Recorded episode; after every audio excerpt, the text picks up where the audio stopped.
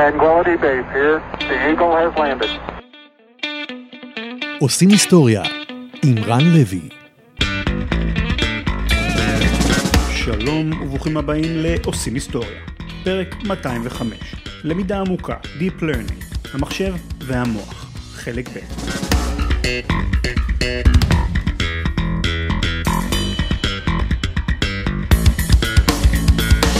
בתחום חקר הבינה המלאכותית יש דפוס קבוע שחוזר על עצמו פעם אחר פעם אחר פעם מזה עשרות שנים.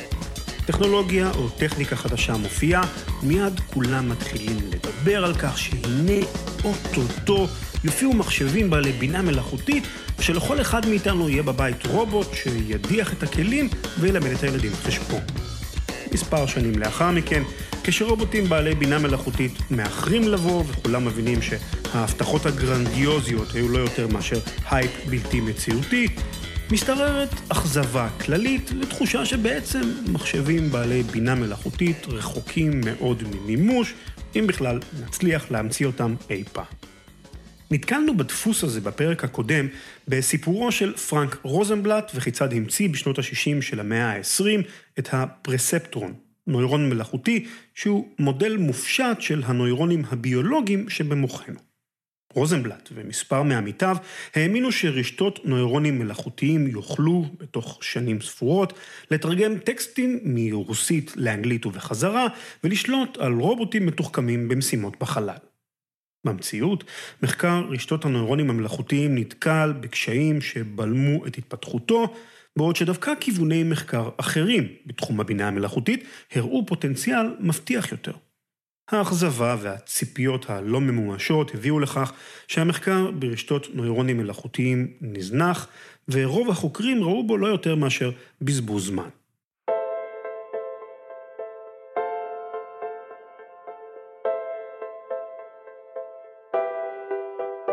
אם נסתכל סביבנו היום, נזהה סימנים להייפ דומה.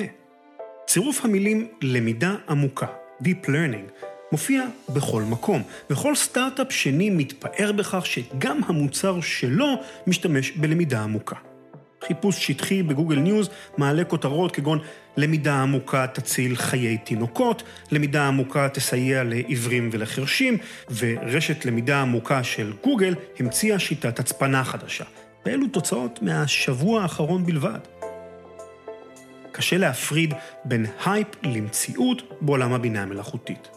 לדוגמה, כשניצח כחול עמוק את גרי קספרוב, אלוף העולם בשחמט, בשנת 1997, התמלאו כותרות העיתונים בתחזיות אודות עלייתן לגדולה של תוכנות בעלות בינה מלאכותית.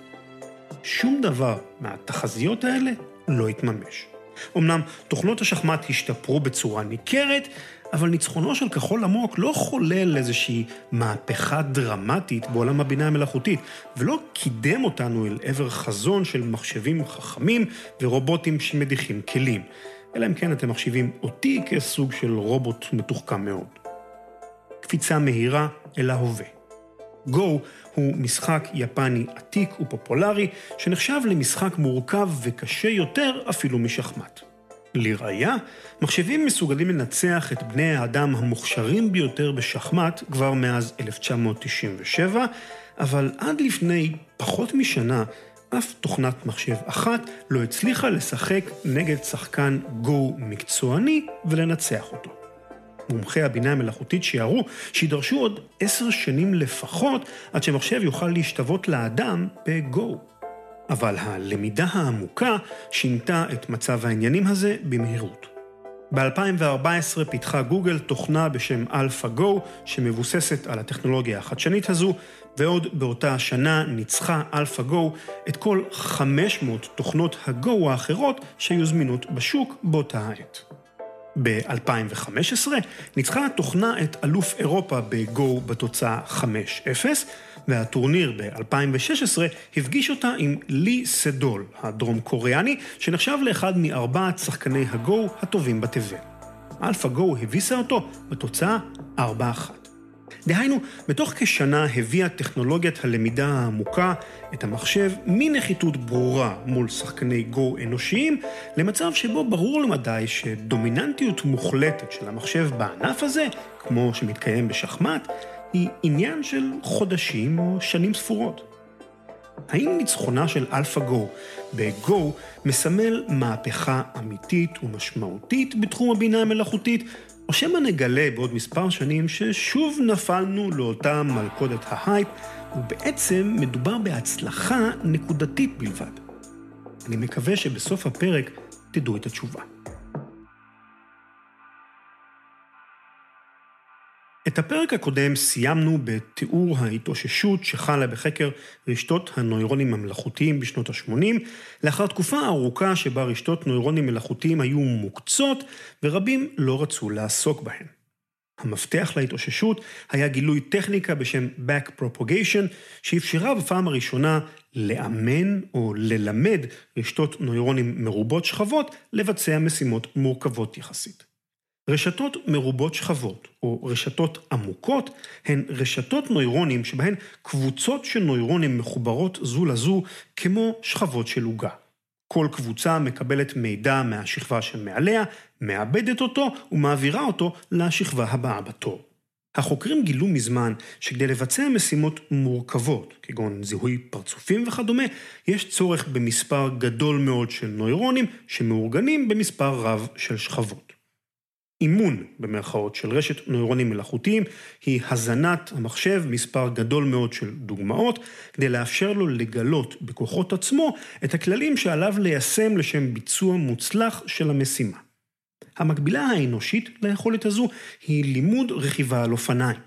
ילדים שלומדים לרכוב על אופניים מגלים בכוחות עצמם כיצד הם יכולים לשמור על שיווי משקל תוך כדי דיווש. בפרק הקודם גם שמענו על התגלית המרתקת של דיוויד רומלהארט וג'יימס מקלילנד, אשר הדגימו כיצד מסוגלת רשת נוירונים מלאכותיים לחקות שגיאות מוכרות שמתרחשות במוח האנושי, כמו שגיאות המתרחשות במהלך לימוד שפה אצל ילדים.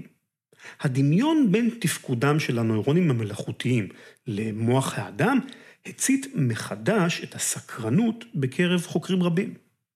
אבל למרות ההתעניינות המחודשת, חוקרים רבים היו עדיין ספקנים לגבי הפוטנציאל המעשי של רשתות נוירונים מלאכותיים. ראשית, אפיקי מחקר אחרים בתחום הבינה המלאכותית, במיוחד מערכות מומחה ומערכות המבוססות על ניתוח סטטיסטי של מידע, הפגינו לכל אורך שנות ה-70 וה-80 ביצועים טובים יותר מאלו של רשתות הנוירונים המלאכותיים. שנית, רשתות נוירונים מלאכותיים נוצרו בהשראת מבנה המוח, אבל בסיכומו של דבר קיימים לא מעט הבדלים בינן לבין המוח. למשל, בני האדם מסוגלים ללמוד כישורים חדשים, מלימוד שפה דרך לימוד נהיגה ועד לכתיבת דוקטורט, במגוון רחב של דרכים, ולא רק באמצעות למידה מתוך מגוון של דוגמאות. בנוסף, יש דברים שמספיק לחוות אותם רק פעם אחת כדי להסיק מהם מסקנה, כמו למשל כווייה מתנור לוהט. למרות הספקנות, היו כמה חוקרים שנמשכו לרעיון של רשתות הנוירונים המלאכותיים, בעיקר כיוון שמבחינה אינטואיטיבית קל לראות את הדמיון בינן לבין אופי פעילותו של המוח. רשתות הנוירונים המלאכותיים, כמו הרשתות של הנוירונים הביולוגיים במוח, לא זקוקות למעבד מרכזי, לתאי זיכרון או אפילו לייצוג פורמלי של מספרים ואותיות. עבור חלק מהחוקרים, הדמיון הזה בין הרשתות המלאכותיות והמוח היה שירת סירנה, מקור משיכה שאי אפשר להתנגד לו. אחד מאותם החוקרים שנמשכו אל רשתות הנוירונים המלאכותיים כמו פרפר אל האש, היה האנגלי ג'פרי הינטון. הינטון נולד ב-1947 למשפחה בעלת מסורת מכובדת של מחקר מדעי.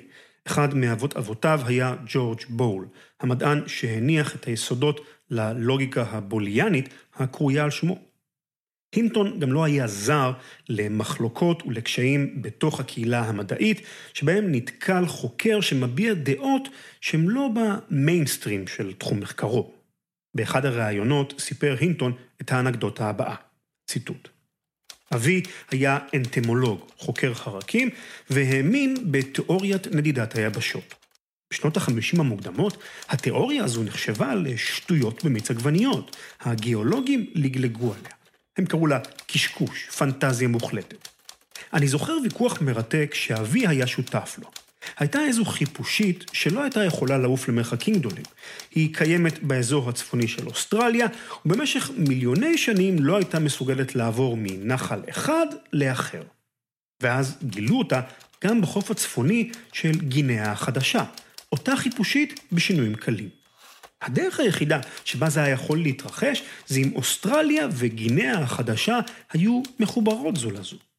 היה מעניין מאוד לשמוע את התגובות של הגיאולוגים לטיעון הזה. הם אמרו, חיפושיות לא מסוגלות להזיז יבשות. הם פשוט סירבו להסתכל על העובדות. סוף ציטוט.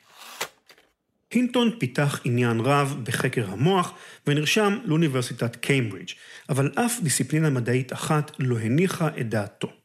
הוא ניסה ללמוד רפואה ולאחר מכן פילוסופיה, אבל שתיהן לא שכנעו אותו שכך יוכל לפצח את מסתרי המוח.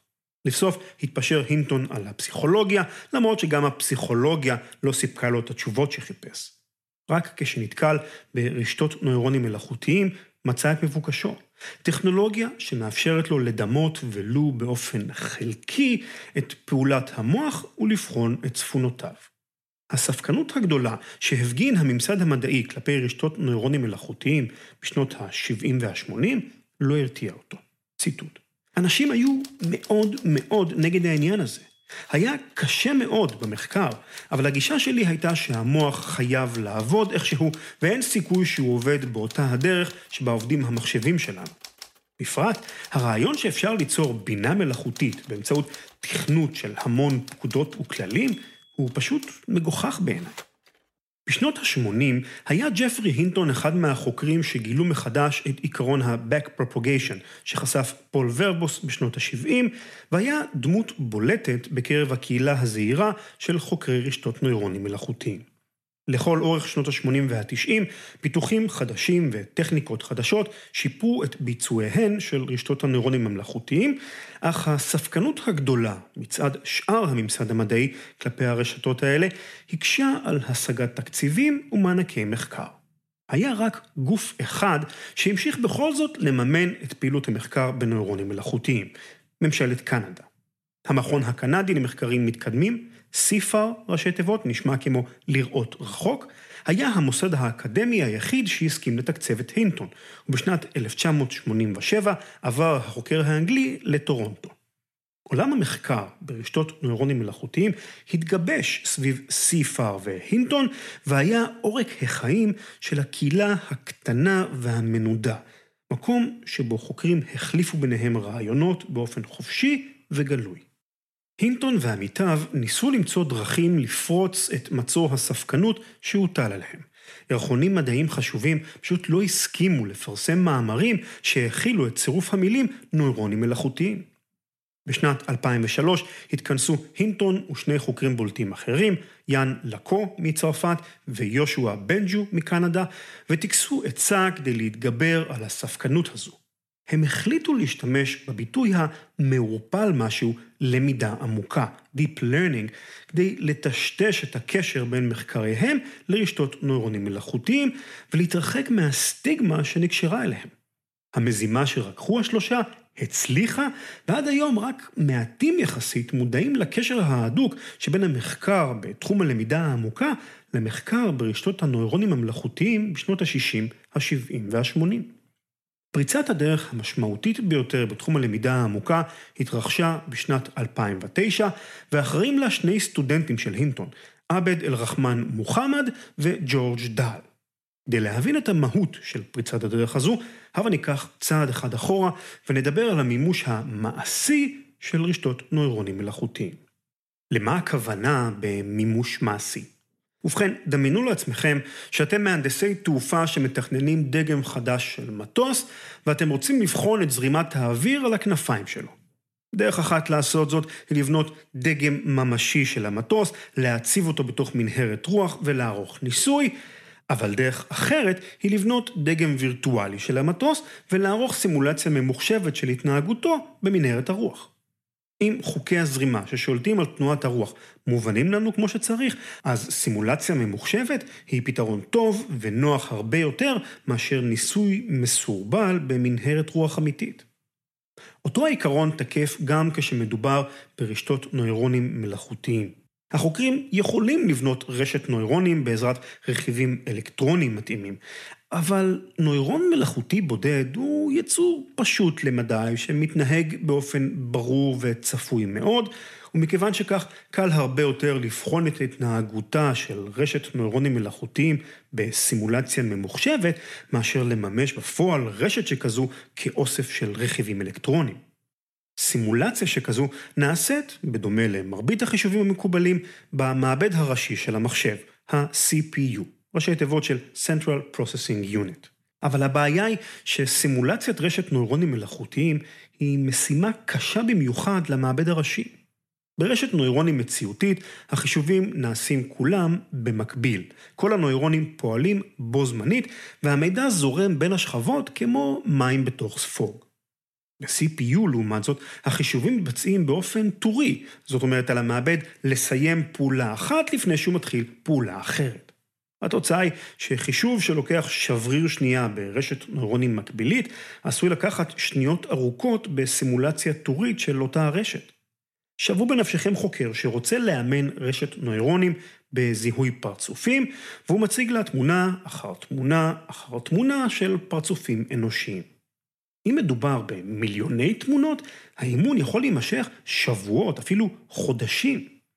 מגבלת הביצועים של המעבד הראשי הכריחה חוקרים לאמן את הרשתות שלהם בכמות דוגמאות קטנה יחסית, והגבילה את פוטנציאל הביצועים שלהם. אבל עבד אל-רחמן מוחמד וג'ורג' דל עבדו עם מעבדים מסוג אחר, מעבדים גרפיים, או GPU, ראשי תיבות של Graphical Processing Unit. הם פותחו במקור עבור משחקי מחשב, ומכילים אלפים רבים של מעבדים זעירים שמבצעים חישובים רבים, פשוטים יחסית, אבל במקביל זה לזה, ולא בטור.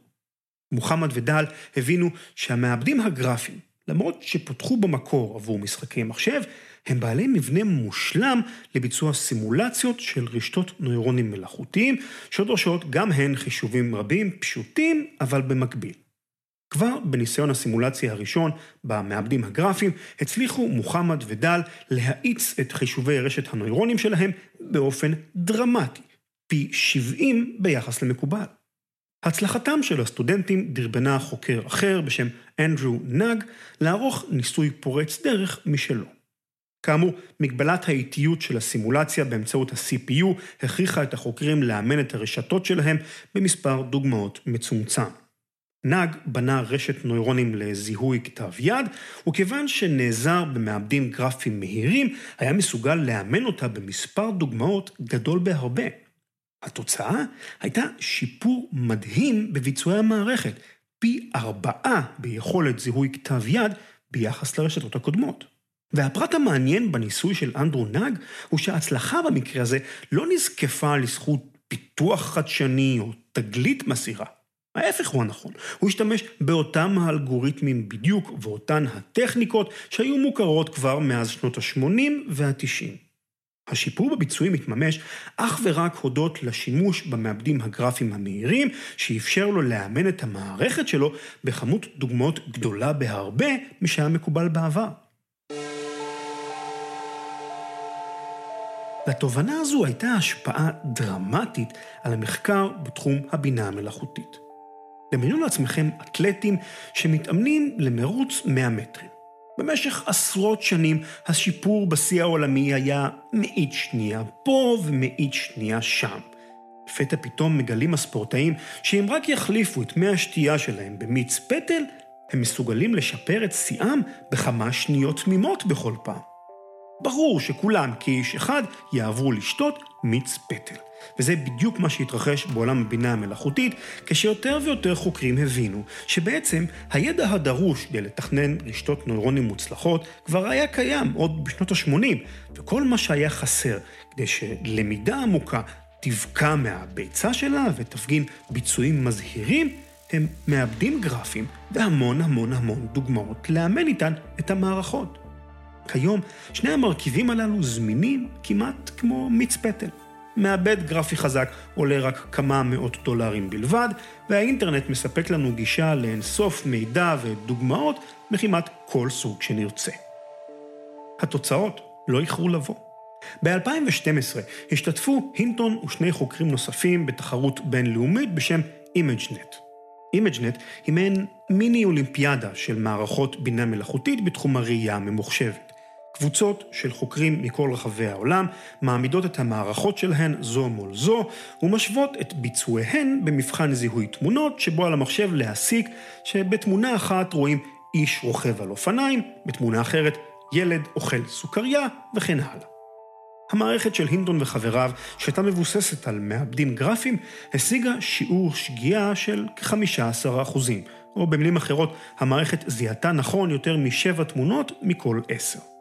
המערכת במקום השני השיגה רק 26 זה שיפור מדהים בתחום שבו לאורך עשרות שנים השיפור נמדד בשברירי אחוז. זה כאילו שאתלט ישבור את שיא העולם ב-100 מטרים בשנייה שלמה, או שקופץ לגובה ישפר את השיא הקודם במטר. וזו הייתה רק ההתחלה. בשנה שלאחר מכן הגיעה המערכת שזכתה במקום הראשון ל-11 אחוזי שגיאה. שנה לאחר מכן, 6 אחוזי שגיאה. ב-2015 הפגינה המערכת הזוכה 3 אחוזי שגיאה בלבד. הביצועים האנושיים בסוג הזה של מבחנים אגב, נעים סביב 5 אחוזי שגיאה במקרה הטוב. חברות האינטרנט הגדולות, רעבות כתמיד לחידושים טכנולוגיים, הסתערו על הלמידה העמוקה והחלו חוטפות במרכאות את החוקרים המובילים בתחום. עבד אל-רחמן מוחמד וג'ורג' דל הצטרפו למייקרוסופט ב-2011, ג'פרי הינטון הצטרף לגוגל, אנדרו נג עובד בביידו, ענקית הטכנולוגיה הסינית, ויאן לקון מוביל את תחום הלמידה העמוקה בפייסבוק. בכל אחת מהחברות חודרת הלמידה העמוקה לכל תחום ולכל מוצר אפשרי. מייקרוסופט הוסיפה לסקייפ, תוכנת שיחות הוידאו שלה, את היכולת לתרגם סימולטנית מכל שפה לכל שפה. יכולת שעד לא מכבר הייתה נחלתן הבלעדית של סדרות מדע בדיוני, כמו מסע בין כוכבים. גוגל החליפה את יכולת זיהוי הדיבור של מכשירי האנדרואיד ושיפרה אותם בכמה וכמה דרגות. בפייסבוק שדרגו מאוד את יכולת זיהוי הפרצופים מתוך תמונות שמעלים המשתמשים.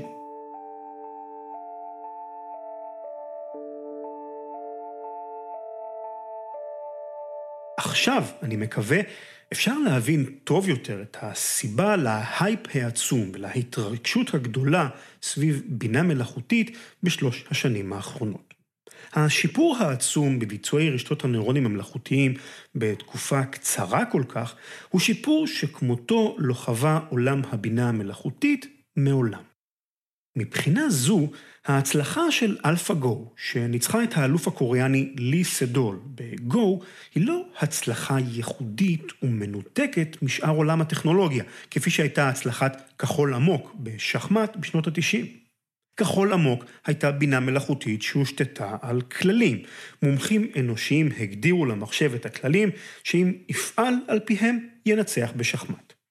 למידה עמוקה מושתתת על לימוד מתוך דוגמאות, ולכן היא ישימה בתחום רחב הרבה יותר של תחומים. אם נזין למחשב דוגמאות של פרצופים, הוא ילמד לזהות פרצופים. אם ניתן לו דוגמאות של כתב יד, הוא ילמד לזהות כתב יד. ואם ניתן לו דוגמאות של עסקאות בבורסה, הוא ילמד לסחור בבורסה. במילים אחרות, AlphaGo היא פועל יוצא או תצוגת תכלית, אם תרצו, של טכנולוגיה בעלת פוטנציאל רחב מאוד במגוון גדול של תחומים. 120 שניות על מסחר אלגוריתמי מהיר, פינה בחסות איסטרה, המגייסת מהנדסי תוכנה, מתמטיקאים ופיזיקאים מצטיינים. תרשו לי לשלוף אתכם לרגע מתוך המערות המאובקות של מצוקי ים המלח אל סביבה אחרת לגמרי, הבורסה. אחד הפרקים הקודמים של עושים היסטוריה עסק במסחר ממוחשב במניות, ובפינה הזו אני רוצה לשפוך אור על שני תפקידים מעניינים ובלתי מוכרים שממלאים האלגוריתמים שקונים ומוכרים מניות בתוך שניות עד דקות. ידריך אותנו בעולם הזה גל גולדשטיין, מנהל צוות באיסטרה מחקר. שלום, שמי גל גולדשטיין, אני מתמטיקאי בהכשרתי, ועובד כרגע בחברת איסטרה מחקר, חברה שמפתחת אלגוריתמי מסחר אוטומטיים. אז בואו נדבר על התרומה של ה-HFT למסחר בשוק. יש לזה גם השפעה מעשית על התשואה של השוק. נכון. תחשבו על מצב שבו אתם רוצים לקנות עכשיו אה, לפטופ חדש, אז אתה הולך ובודק את המחירים בכמה חנויות. אם הייתי יכול להגיד לך תמיד שהחנויות תמיד ייצגו את המחיר הנכון, תלך לא משנה לאיזה חנות, המחיר שם יהיה נכון, כי יהיה מישהו שידאג שאם יש חנות עם מחיר לא נכון הוא ידאג לסגור שם את הארביטראז'. בעצם זה מה שאנחנו טוענים, שהשוק נעשה יעיל ומשוכלל, כי תמיד יהיה מי שיאזן את המחירים לרמתם הנכונה כמעט מיידית. אז זה דבר אחד בעצם, כל אותה אה, ההתייעלות של השוק. כן. התרומה השנייה למשל. תרומה שנייה, אספקת נזילות, היא תרומה אפילו יותר גדולה.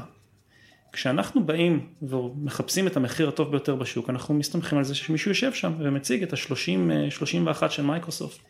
פעם, אם נחזור קצת אחורה, כ-30 שנה, נגלה שהתפקיד הזה היה מונופול שהוענק לתפקיד עושה השוק. הבורסה מינתה חבר בורסה, ואותו חבר בורסה פשוט היה אחראי לספק את המחירים. בדומה למצב שבו אנחנו צריכים לטוס לחו"ל, ואנחנו רוצים לקנות דולרים, אנחנו הולכים לצ'יינג' הקרוב אלינו, או בנתב"ג, ויש שם מישהו אחד שיגיד מה מחיר הדולרים בקנייה ובמכירה. אז אם המחיר שעושה השוק הקלאסי היה 30-31, מגיע שחקן חדש, והוא מסוגל בתוך ה-30-31 הזה לנקוב ברזולוציה של מאית מזה. כלומר, אני קונה ב-30.05 ומוכר ב-30.06. בכל רגע נתון אני יכול להבטיח לך שעדיף לך תמיד לבוא לעושה השוק האלקטרוני מאשר לעושה השוק הידני. כי בכל רגע נתון המרווח שלו יהיה תמיד בתוך המרווח הישן. אז אפשר לומר שדי בוודאות עלות המסחר השתנתה דרמטית, ועכשיו המרכיב המרכזי בעלות המסחר הוא מה שאנחנו משלמים על ברוקר או לבנק שלנו. בעוד שפעם כמעט הכל הלך לעושה השוק. איסטרה מחפשת מהנדסי תוכנה, מתמטיקאים ופיזיקאים מצטיינים במיוחד. אז אם אתם אוהבים בעיות קשות מאוד ורוצים להיות חלק מחברה מצליחה וצומחת, איסטרה יכולה להתאים לכם. שילחו את קורות החיים ל-careers at istraresearch.com או הקליקו על הבאנר של איסטרה באתר הבית של עושים היסטוריה. ההתלהבות של חוקרי הבינה המלאכותית נמצאת בשיאה, וצונאמי של דיווחים יומיומיים אודות יישומים חדשים ומסעירים של למידה עמוקה שוטף את התקשורת. ישנן מאות ואולי אלפי חברות שמנסות להיעזר ברשתות נוירונים מלאכותיים כדי לפתור מגוון רחב של אתגרים שעד היום היו מחוץ להישג ידו של עולם המחשב. כמו שיפור יכולות אבחון של מחלות כמו מלנומה באמצעות סריקה של כל נקודות החן בגוף הנבדק, זיהוי מצוקה של עוברים בזמן אמת מתוך סריקות אולטרסאונד, פיתוח תרופות חדשות, ניתוח חכם של מבנים הנדסיים, שיפור התפקוד של לוויינים בחלל, יצירת תוכנות מסחר חכמות בבורסה ומכוניות אוטונומיות שמתחילות לנסוע על הכבישים בארצות הברית ובאירופה. הרשימה עוד ארוכה ותחומים חדשים מתווספים מדי יום. ועם זאת, ללמידה עמוקה יש גם מגבלות, והבנת המגבלות האלה יסייעו לנו להבחין בין תחזיות שיש להן סיכוי מעשי להתממש, לכאלה שהן בלתי סבירות, לפחות בעתיד הנראה לעין. ראשית, יש לומר שהקונסנזוס בין המומחים הוא שלפחות בשנים הקרובות למידה עמוקה לא תקדם אותנו לבינה מלאכותית מהסוג שאנחנו רואים בקולנוע. זאת אומרת, מחשבים ורובוטים שמסוגלים לדבר, ללכת, לראות ולהגיב באופן כמו אנושי בכל מצב. נכון להיום, למידה עמוקה מאפשרת לרשת הנוירונים המלאכותיים ללמוד מטלה כלשהי, כגון זיהוי פרצופים או תרגום שפה, אבל רק מטלה צרה אחת ותו לא. רשת נוירונים בעלת יכולת זיהוי פרצופים לא תוכל לפתע ללמוד לדבר או ללכת. נוסף על כך, צריך לזכור שלמרות הדמיון העקרוני בין רשתות הנוירונים המלאכותיים למבנה הבסיסי של המוח, יש עדיין הבדלים תהומיים ביניהם, ורשתות נוירונים אינן קרובות כלל למימוש פונקציות כמו הכרה ומודעות עצמית. אנחנו יכולים להסיר דאגה מליבנו בכל מה שנוגע לאיום שנשקף לאנושות מבינה מלאכותית שתזכה במודעות ותחליט להשמיד את כולן. אנדרו נאג השווה את הדאגה הספציפית הזו לחשש מפני צפיפות יתר של אוכלוסיית מאדים. זה משהו שיכול להתרחש, אבל זו בעיה רחוקה מספיק שהיא לא צריכה להדאיג אותנו נכון לעכשיו. פה ושם נתקלים החוקרים בבעיות בלתי צפויות, שנובעות מהאופן הייחודי שבו לומדות רשתות נוירונים לבצע מטלות מסוימות, וצריכים למצוא להן פתרונות יצירתיים. בעיה ראשונה היא מצב שבו רשת הנוירונים המלאכותיים הסיקה כלל שגוי במהלך תהליך האימון. למשל, במאמר שהתפרסם ב-2013, תיארו החוקרים מקרה שבו מערכת שלמדה לשחק טטריס, גילתה שהדרך הטובה ביותר לנצח במשחק היא לעצור אותו. זאת אומרת, לעשות פאוז. דוגמה נוספת היא מקרה שבו חוקרים אימנו מערכת לזהות וילונות בתמונות. באחד הניסויים זיהתה המערכת וילון בתמונה שבכלל לא הכילה וילון. כדי לבדוק מה הייתה הבעיה, הנחו החוקרים את המחשב לסרוק את התמונות פיקסל אחר פיקסל, ולעצור ברגע שהגיע למסקנה שגילה וילון. להפתעתם, החוקרים גילו שהמחשב עצר כשהגיע לתמונה של מיטה דווקא. מה הייתה הבעיה? הסתבר שתמונות רבות שבהן נעזרו החוקרים כדי לאמן את המערכת, היו תמונות של חדרי שינה. המערכת למדה שבדרך כלל בחדרי שינה יש וילונות, וכעבור זמן הפסיקה לחפש וילונות בתמונות והתחילה לחפש מיטות. זו דוגמה לרגישות של למידה עמוקה לשגיאות בתהליך האימון, רגישות שבני אדם אינם מודעים אליה בדרך כלל. בעיה חמורה יותר היא זו המכונה בעיית האטימות, opacity, של מערכות למידה עמוקה. הדוגמה הבאה תסביר אותה. ב-2016 ערכו מספר חוקרים ניסוי בבית חולים. הם אימנו מערכת למידה עמוקה לזהות חולי דלקת ריאות בסיכון נמוך יחסית ללקוט בסיבוכים מסוכנים, כדי שאפשר יהיה לשחרר אותם לביתם ולפנות מיטות במחלקה לחולים בסיכון גבוה יותר. כשבחנו את תפקוד המערכת בפועל, זיהו החוקרים שגיאה קריטית. המחשב המליץ לשחרר חולי דלקת ריאות שהיו גם חולי אסתמה.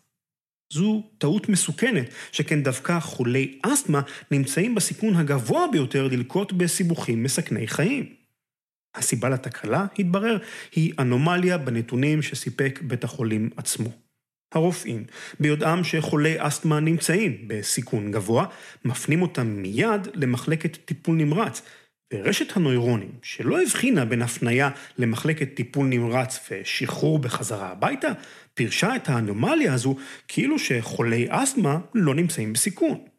העובדה החשובה לענייננו היא שהתקלה הקריטית הזו נתגלתה כמעט במקרה, כשהחוקרים השוו את ביצועי המערכת שלהם לביצועיהן של טכנולוגיות אחרות בתחום הבינה המלאכותית. אילו הייתה המערכת פרוסה באופן מבצעי בבית החולים, ללא בקרה הדוקה מטעם החוקרים, הם היו מבינים שמשהו לא בסדר רק לאחר שהמחשב היה מורה לשחרר חולה אסתמה לביתו, וזה היה נפתר כתוצאה מסיבוכי דלקת ריאות. תקלות מהן אלה קשה מאוד לגלות, מכיוון שהחוקים והכללים שעל פיהן פועלת רשת הנוירונים המלאכותיים אינם כתובים באופן מפורש במקום כלשהו, אלא מקודדים בעוצמת הקשרים שבין הנוירונים המלאכותיים לבין עצמם. זאת אומרת, אין במערכת משפט בסגנון אם לחולה דלקת ריאות יש אסתמה, אז מותר לשחרר אותו הביתה, שבגללו המערכת טעתה בזיהוי החולים. הכלל הזה מיוצג על ידי קשר חזק בין שני נוירונים כאן, או קשר חלש בין שני נוירונים שם. אבל רשת טיפוסית עשויה להכיל מיליוני נוירונים ומיליארדי קשרים ביניהם, ובני אדם לא מסוגלים למצוא את הידיים והרגליים בתוך כמות מידע אדירה שכזו. רשת נוירונים מלאכותיים היא כמו מסמך אקסל ענק, בעל מיליוני תאים שכל אחד מהם מכיל רק ספרות. העובדה שרשתות נוירונים מלאכותיים אטומות במרכאות לעינינו, ובני אדם מתקשים לפרש את המידע המקודד בהן, מקשה עלינו לאמץ את הטכנולוגיה הזו בשתי ידיים. במיוחד בתחומים שבהם טעות עשויה להיות הרת גורל, כמו רפואה, ביטחון או תחבורה. כמהנדס, אני ביליתי חלק ניכר מהקריירה שלי בחברות ביטחוניות. הוראות הבטיחות בתכנון מערכות מוטסות, למשל, רשומות בחוברות שיכולות להגיע לאלפי עמודים. אין לי ספק שחברות שכאלה יתקשו מאוד לאמץ לחיקן רשתות נוירונים, כשאיש לא יוכל לומר בוודאות מה רמת הבטיחות שלהן, גם אם הביצועים שלהן יהיו מעולים. חוקרים רבים בתחום הבינה המלאכותית מודעים לאבסורד שבתכנון מכונה שאנחנו לא מסוגלים להבין מה מתרחש בתוכה. אבסורד שמעורר תחושות של אי נוחות. אחד החוקרים אמר, ציטוט, חברי קהילת הבינה המלאכותית דומים דמיון רב לשוליית הקוסם בסרט פנטזיה של דיסני. השוליה למד מספיק קסמים כדי לחסוך מעצמו מאמץ בביצוע משימות מתישות, אבל לא מספיק בכדי למנוע מהדליים והמתעתעים המחושפים מלהציף את הטירה. סוף ציטוט. ישנם מדענים שמאמינים שהאטימות הזו היא חלק בלתי נפרד מהמאפיינים של רשת נוירונים מלאכותיים. יכול להיות שאי אפשר לפתח רשת נוירונים מלאכותיים שאפשר להבין אותה במלואה, ועדיין תהיה מסוגלת לבצע משימות מורכבות. אולי האטימות הזו הולכת יד ביד עם שאר המאפיינים של הרשת, באותו אופן שילדים יכולים להיות חמודים ומתוקים, ועדיין מדי פעם להיות מעצבנים ומציקים. במילים אחרות, יכול להיות שמערכת שהביצועים הקוגניטיביים שלה היו טובים, כמו אלה של מוח האדם, בהכרח תהיה מורכבת וקשה להבנה כמו מוח האדם. אנחנו בני האנוש מוגבלים, נידונים לנצח להבין את המערכות המורכבות האלה באופן חלקי בלבד, באותו האופן שבו פיזיקאים מנסחים תופעות משונות בעולם הקוונטי באמצעות משוואות מתמטיות, אבל לעולם לא יוכלו להבין אותן ברמה האינטואיטיבית. לא כולם מסכימים לקבל את ההשערה הזו, וישנן קבוצות חוקרים שמפתחות שיטות כדי לנסות ולהבין מה מתחולל בתוך רשת נוירונים.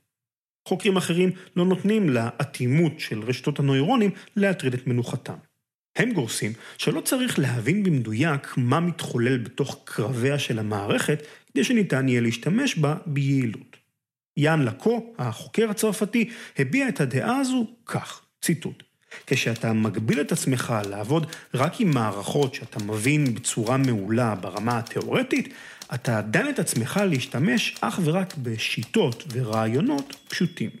סוף ציטוט.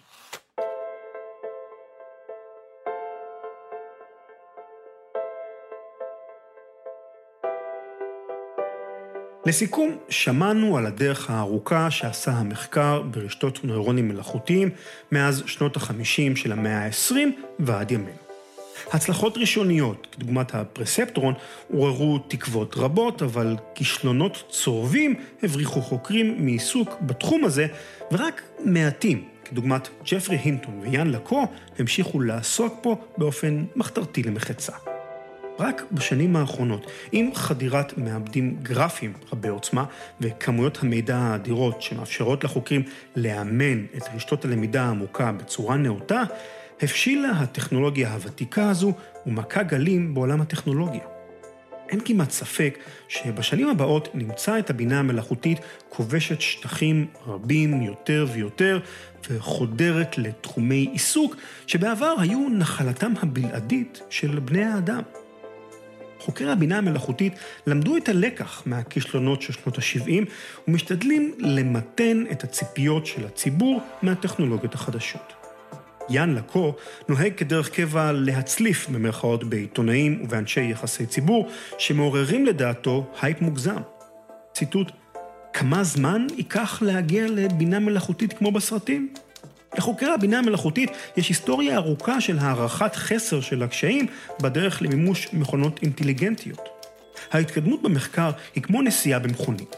כשאתה מגלה טכניקות חדשות, זה מרגיש כאילו שאתה נוסע בכביש מהיר ושום דבר לא יכול לעצור אותך. אבל המציאות היא שאנחנו נוסעים בערפל כבד, ולא יודעים שבעצם הכביש המהיר שלנו הוא בסך הכל מגרש חנייה עם קיר לבנים בצידו השני. הרבה אנשים חכמים עשו את הטעות הזו, וכל התפתחות חדשה בבינה המלאכותית מלווה בגל חדש של אופטימיות חסרת גבולות והייפ לא רציונלי. אבל גם הכישלונות לא היו אף פעם מוחלטים. הם השאירו מאחוריהם כלים חדשים, רעיונות חדשים האלגוריתמים חדשים. סוף ציטוט. אז איפה אנחנו נמצאים? בכביש מהיר או במגרש חנייה? קשה לדעת.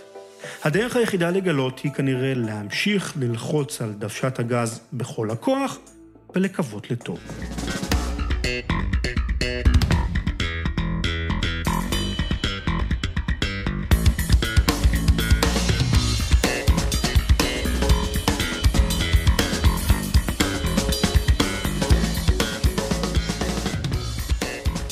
פרקים נוספים של עושים היסטוריה, כמו גם פורום התוכנית ומידע נוסף, תמצאו באתר הבית של התוכנית www.ranlevy.co.il תגובות, הצעות ורעיונות ניתן לשלוח לרן בכתובת רן את ranlevy.com